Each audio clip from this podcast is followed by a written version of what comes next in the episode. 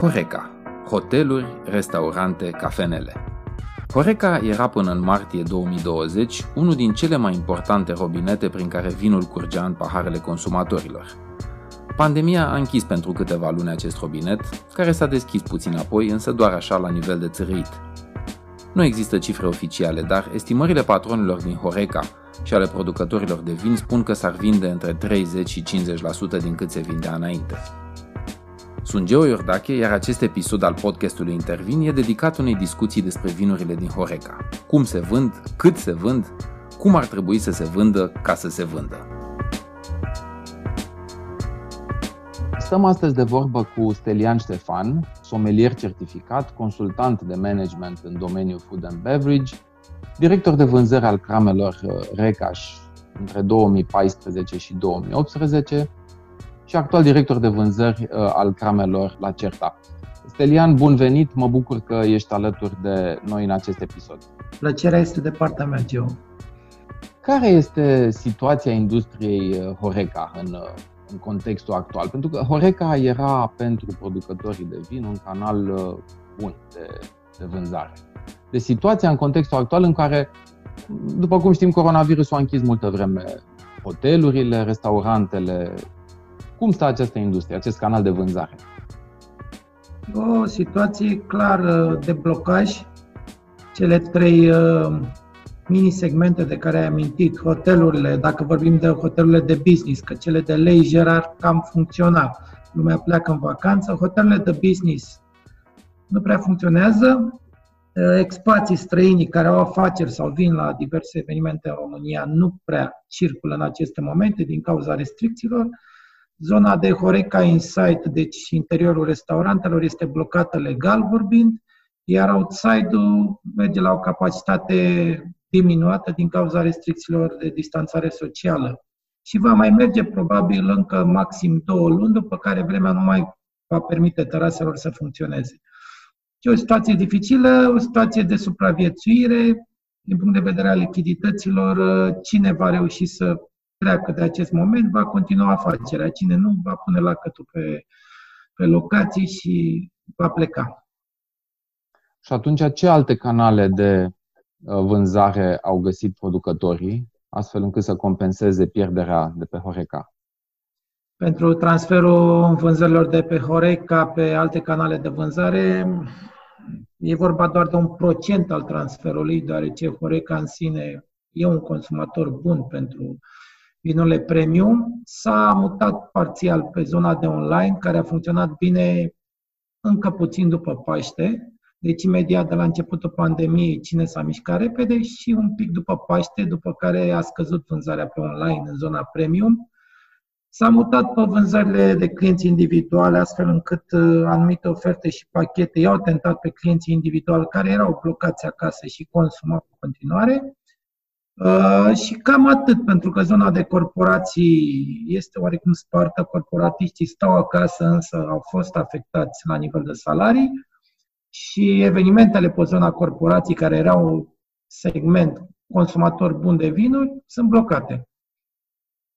Spuneai mai devreme niște cuvinte care mi-au rămas în minte și care cred că dau fiori reci oricărui producător de vin și nu numai.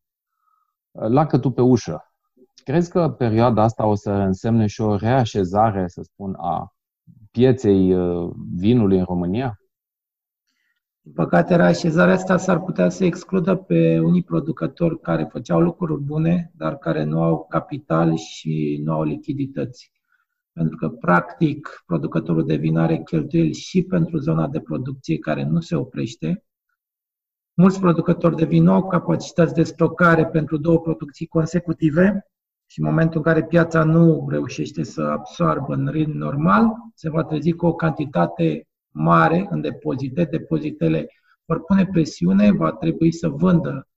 Întrebarea e cui, chiar dacă va face foarte multe compromisuri comerciale și, într-un final, probabil că va, își va vinde afacerea unui investitor străin din domeniu. Și s-ar putea ca abordarea de beauty winery, de accent pe cap- calitatea produsului pe detaliu să nu mai fie respectată în continuare de nou investitor. Piața românească fiind prima care va pierde. Asta înseamnă că în momentul de față, mulți producători sunt uh, într-o cursă contra cronometru, înțeleg, nu? Adică vine, vine producția de toamnă, din, nu? vine septembrie acum, și probabil că nu toți au reușit să scape de ce aveau de dinainte. Marea majoritate a celor care vindeau mult pe Horeca, deci la care procentul de retail versus Horeca era în avantajul Horeca, sunt într-o incapacitate de a rula în mod normal, sunt ca niște motoare gripate. Și da, va fi o mare presiune, numai că există niște costuri de producție mari pe produsele de Horeca și prețul de vânzare nu poate cobora atât de mult ca să degripeze un pic motorul, să, să curețe stocurile. În contextul în care nici exportul n-a funcționat bine, piețele Horeca sunt blocate în foarte multe țări, deci nu, put, nu poți miza pe export cu capete de lot și cu prețuri uh, pe tenderele lansate de către uh, anumite țări, niște prețuri prohibitive ca să cureți un pic magazia. Și totuși am văzut în vara asta diverse oferte de genul, nu știu, 5 plus 1, 5 plus 2, 1 plus 1. Adică în, au, au fost încercări uh, ale producătorilor de a-și uh, curăța, să spunem, uh, depozitele.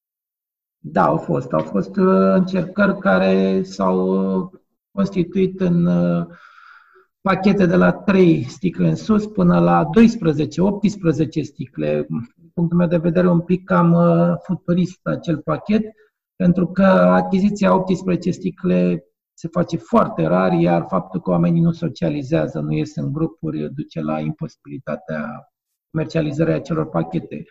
S-au încercat, am văzut și eu diverse politici comerciale, inclusiv pe zona de online. Scutirea taxei de transport, livrare pentru anumite pachete de 6 sticle, 12 sticle. Nu știu cât au funcționat, probabil că fiecare producător ar trebui să fie cel care își face analiza și decide dacă într-adevăr anumite instrumente comerciale au fost de efect sau nu. Uh, cum stau românii ca educația vinului? Adică mă refer aici la cultura legată de vin. Și uh, te-aș întreba aici dacă crezi că ne-am îndepărtat un pic de, de midulcele anilor 80. Uh, deși eu în sine am fost un pic cam uh, exigent cu modul în care privesc românii vinul, tocmai pentru că am lucrat aproape 10 ani cu naționalități diferite în afara țării și îmi doream să facem pași mari. Trebuie să recunosc că s-au făcut foarte mulți pași de la acel uh, ieftin, de o calitate îndoielnică și dulce sau demidulce, la actualele separări, Horeca, SEC, Uh, producție mică la hectar, vin de calitate, începem să bem vin atunci când mâncăm. Pașii s-au făcut foarte mult. Sigur, uh, consumatorii sunt oarecum separați în trei segmente. Sunt cei în vârstă care au băut 30-40 de ani, acel temi dulce, dulce și cal bătrân în boestru. Nu se mai învață. Sunt cei undeva la 40 de ani care își doresc foarte mult să încerce.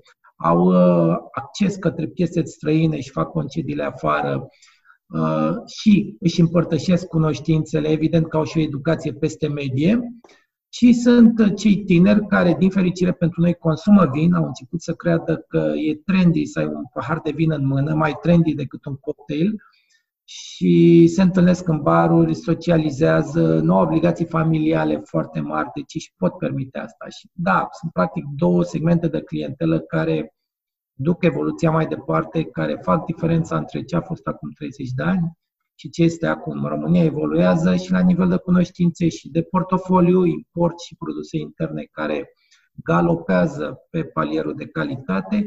Poate prețurile sunt un pic cam sus la produsele românești, dar asta e o altă discuție. Da, și eu am simțit lucrul ăsta, în fine, e o părere personală, dar înțeleg că o împărtășești oarecum și tu, că timp de mulți ani uh, vinul românesc sau vinul în general, nu știu, a stat într-un, uh, parcă într-un cont de umbră în ceea ce privește atenția și preferințele consumatorilor. Aici vorbim de, în fine, de marea masă, de mainstream. Asta poate și în comparație cu berea, care a crescut ca volume de la an la an, profitând poate și de o asociere sau de o coeziune mai puternică a berarilor. Uh, dar în ultimii ani, parcă și vinul a început să mai miște. Vedem reclame mai multe și mai bune la televizor, design nou de etichete, marketing în general. Uh, deci putem spune că se află vinul românesc într-o fază de trezire, de deșteptare? În primul rând, reclamele sunt conectate foarte mult cu bugete și dacă te uiți bine la cine face reclamă, să vezi că nu vorbim de firme mici, vorbim de trusturi în spate, uh, investitori care au anumite resurse financiare peste media celorlalți, adică ne referim la un purcar, ne referim la un Sarica Niculițel, la un Recaș care, da. evident, alături de cei pe care i-am moștenit, Gidvei Codnar și care vând bine pe retail, au cash flow, își permit să investească, ceea ce nu e rău, pentru că și reclama în sine e educarea poporului, într-un mod pur comercial, dar cu niște informații de bază. Se pare că e o, o renaștere a industriei vinului românesc, se, se pune accent mai mult pe calitate și mai puțin pe cantitate, ceea ce contează. Și, într-adevăr, de jur împrejur, cu eforturi individuale, nu concertate la nivel de stat, și aici e oful meu, cu eforturi individuale și ale unor asociații de producători, cum e cea din Dealul Mare, vinul începe să fie mai vizibil, mai căutat, mai prezent în viața noastră de zi cu zi. Apropo de educația băutorilor de vin, uh, somelierul e un personaj cheie în industria vinului, cel puțin în țările cu tradiție. Însă nu putem spune același lucru despre el și în România, deși avem și noi tradiție în vin. Unde sunt somelierii noștri? Somelierii noștri sunt unde sunt și sportivii noștri, la stadiu de ne pregătim să jucăm în competițiile internaționale, dar nu ne calificăm. Practic, sunt foarte mulți tineri care își doresc să capete cunoștințe de bază. Există câteva cursuri în România care reușesc să le ofere cunoștințele de bază. E adevărat, trenerii în sine, nici ei nu au experiență în domeniul somelăriei, adică nu au activat în restaurant cu o mie și etichete, cu meniu internațional, cu adică și asta e o problemă. Ca să înveți să fii zidan, trebuie să te antreneze un zidan.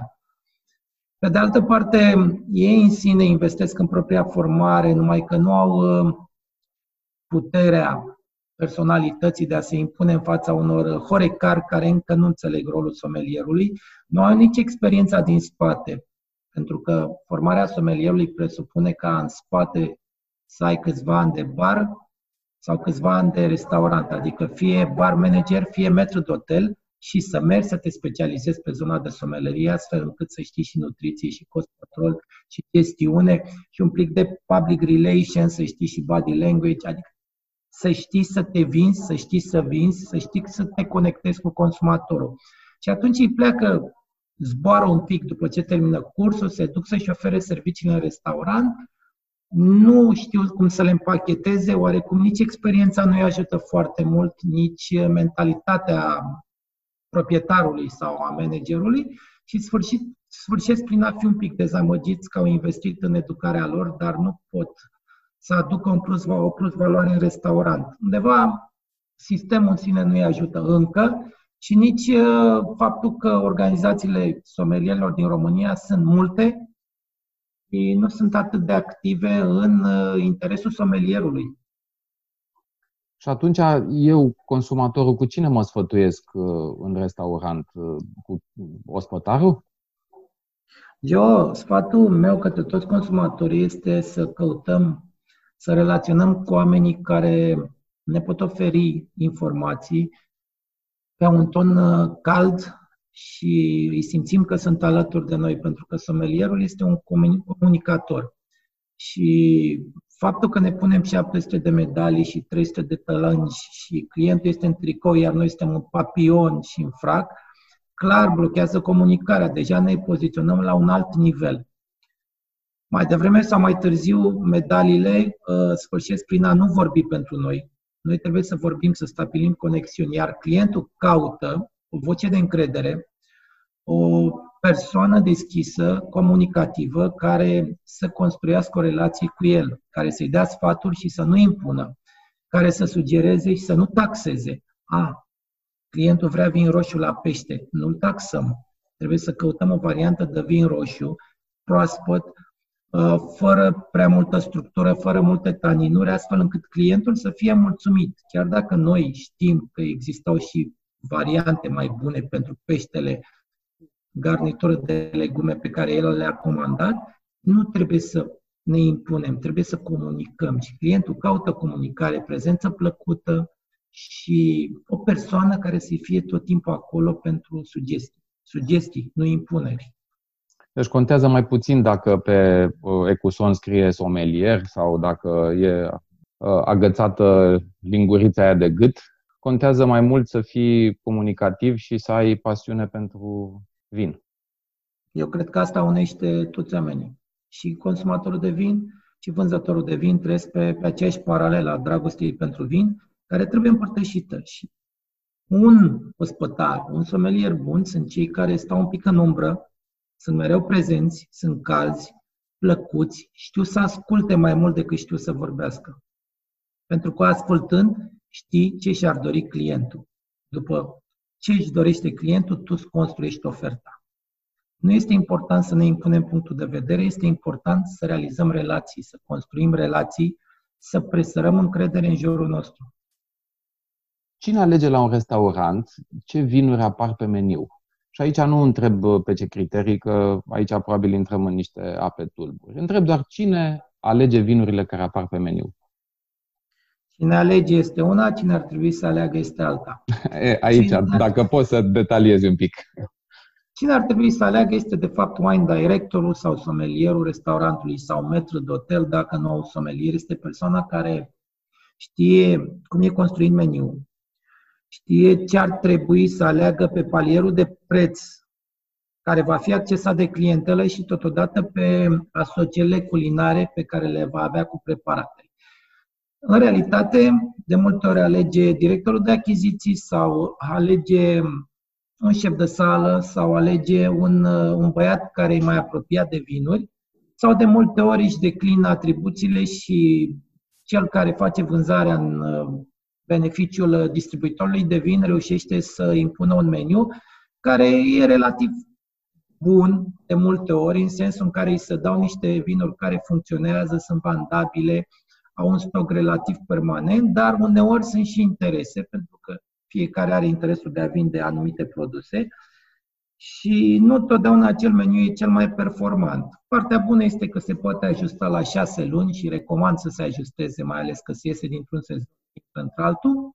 Partea proastă e că de multe ori factorii decizionali ai unui restaurant sunt atât de mulți, încât ajustarea poate să dureze și 2 ani de zile. Tu ai o experiență destul de mare și știu că ai lucrat uh, în calitate de consultant de management pe zona asta de food and beverage. Și aici mă interesează părerea ta. Uh, restaurantele practică prețuri corecte la vinuri? Este o... ai atins o bubă din punctul meu de vedere, pentru că daosul procentual nu este cel care trebuie practicat. 200% uh, la un vin de 30 de lei nu este același lucru cu 200% la un vin de 100 de lei. După care profitul ipotetic, în momentul în care ai construit o listă de vin, nu are legătură cu profitul real. Faptul că el e prezent într-o listă de vin cu un anumit adaos comercial nu îl face să se miște. Nu ți aduce profit.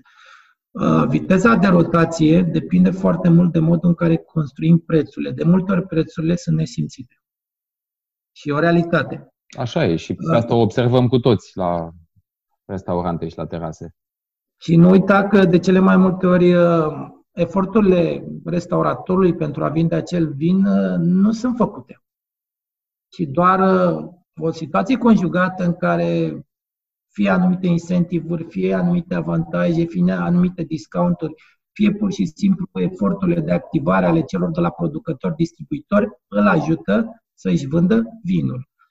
De la un pahar, o frapieră, o carafă, un eveniment cu degustare și așa mai departe. El ia sticla de vin, o desface de multe ori fără tot ritualul care s-ar impune, de multe ori la o temperatură care nu corespunde, este turnat în pahare care nu întotdeauna sunt cele pe care și le dorește vinul și totuși percepe un adaos comercial mare. De aceea vinul nu se vinde așa cum s-ar putea vinde în România. Hai să fim corecți. Uh, până la urmă, clientul își corelează costurile de achiziție vin cu costurile de achiziție preparate culinare. Și mai mult de 10-15% din cât cheltuie pe mâncare nu va cheltui pe vin. Și dacă socotim o sticlă de vin la două persoane, dacă el cheltuie 50 de lei pe mâncare, o să cheltuie undeva la 60 de lei, ori 2, 120 de lei o sticlă de vin. Dacă el ia ceafă de porc, nu va da niciodată pe un vin 300 de lei, sub nicio formă. Da, aici vin cu o întrebare suplimentară. Ce procentaj de restaurante sunt corecte din punct de vedere al prețurilor la vin? O să spun că și adausul comercial e un pic legat de zonă și dacă ne perindăm prin restaurante, să vedeți că pe Herăstrău, pe zona Herăstrău, adausul comercial e mult mai mare decât în Pantelimon, iar în Pantelimon adausul comercial e un pic mai mare decât în Slobozia. Da, da, deci, și chiriile în Herăstrău sunt altele decât în Pantelimon. Sunt absolut de acord. Uh, unii dintre ei sunt chiar proprietari și totuși prețurile sunt la fel de mari. Uh, dar nu toți sunt proprietari. Până la urmă, știi cum e, nu e nebun cine cere și cine dă, și faptul că se blochează sau se deblochează un, uh, un element de vânzare. Dacă există consumator care e dispus să plătească prețul, înseamnă că prețul e corect. Eu personal consider că vinul, dacă s-ar aplica un adaos comercial mai corect din punct de vedere al conectării cu mâncarea și puterea de cumpărare, vinul ar avea o viteză de rotație mai mare. Cum stăm cu turismul, cum stăm cu enoturismul? Parcă asta este denumirea corectă, da? Deci turismul uh, în zona cramelor. Care e situația? Cum, cum s-a întâmplat în vara asta? Putem lua ca exemplu chiar situația de la voi, de la, la Certa. Pot spune că am avut foarte multe solicitări pe perioada pandemiei pe care a trebuit să, să le refuzăm, fiind foarte legați de restricțiile legale, după care a fost o explozie efectivă a vizitelor în primele săptămâni de după eliberare, să spunem așa. Unii pur și simplu aveam clienți care veneau la aer curat să beau o cafea, să stea afară pe băncuțe, să simtă miros de libertate. Merge bine, partea de enoturism funcționează bine, își doresc oamenii. Sigur, vorbim mai mult de individual, pentru că zona de grupuri mari, corporații, momentan nu funcționează. Se pare că oamenii au revenit pe traseul enoturismului, credem în asta. Noi, la CERTA, credem foarte mult că odată ce ai venit la noi acasă, devii membru al familiei noastre și vei bea cu drag vinurile, și cam totul începe de aici, vin în familia noastră și te acceptăm cu drag. Oamenii au nevoie de natură, de libertate, de vizite și cum uh, mini-concediile sunt blocate din cauza restricțiilor, cred că acele câteva ore la o cramă sunt un mini-concediu meritat pentru fiecare dintre noi. Ne uităm un pic în uh, perioada care urmează și simțim cu toții că vine o toamnă grea din punct de vedere economic. E clar că această criză medicală o să tragă după ea și o criză economică. Cum vezi viitorul industriei de vin al producătorilor?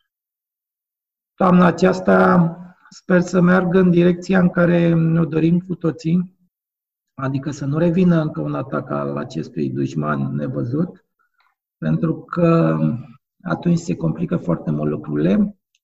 Momentan, multe cheltuieli sunt taxate la zona de producție pe partea de lucrări, cules, recoltat, prânz, struguri și pregătirea noii producții. Totul depinde de cât de repede se vor deschide restaurantele, pentru că interconectarea dintre toți distribuitorii de restaurante, producătorii de vin, importatorii, distribuitorii de băuturi, este atât de mare încât pe principiul dominoului, când încep să cadă piese, va cădea întreaga piramidă. Noi suntem încrezători că toamna va da drumul la restaurante, va debloca un pic Horeca și cei care au supraviețuit vor reconstrui un pic sectorul împreună cu toți distribuitorii lor, inclusiv producătorii de vin. Noi asta sperăm. Altfel, mă gândesc cu groază că va trebui să ne reprofilăm, pentru că una peste alta toți trebuie să punem pâine pe masă copiilor noștri. Stelian, mulțumesc mult pentru discuție. Îți urez uh, succes în continuare și vinuri cât mai bune sau vânzări cât mai bune. Doamne ajută, Geo, ne dorim uh, ca pe lângă vinurile în care punem suflet și pasiune, să fie și deschiderea din punct de vedere al uh, statului și să reușim să ajungem cu vinurile la cel care le merită cu adevărat, la iubitorul de vin. Încă sperăm cu toții că totuși va reveni. Eu cred că ziua de mâine va fi mai bună decât cea de azi. Mulțumesc! Așa să fie. Mulțumim și noi! Acesta a fost episodul 14 al podcastului Intervin. În următorul episod vom discuta despre etichetele de vin. Cum sunt create, cum se produc, cât de importantă este eticheta în decizia de cumpărare. Sunt Geo Iordache și până data viitoare vă urez paharul sus!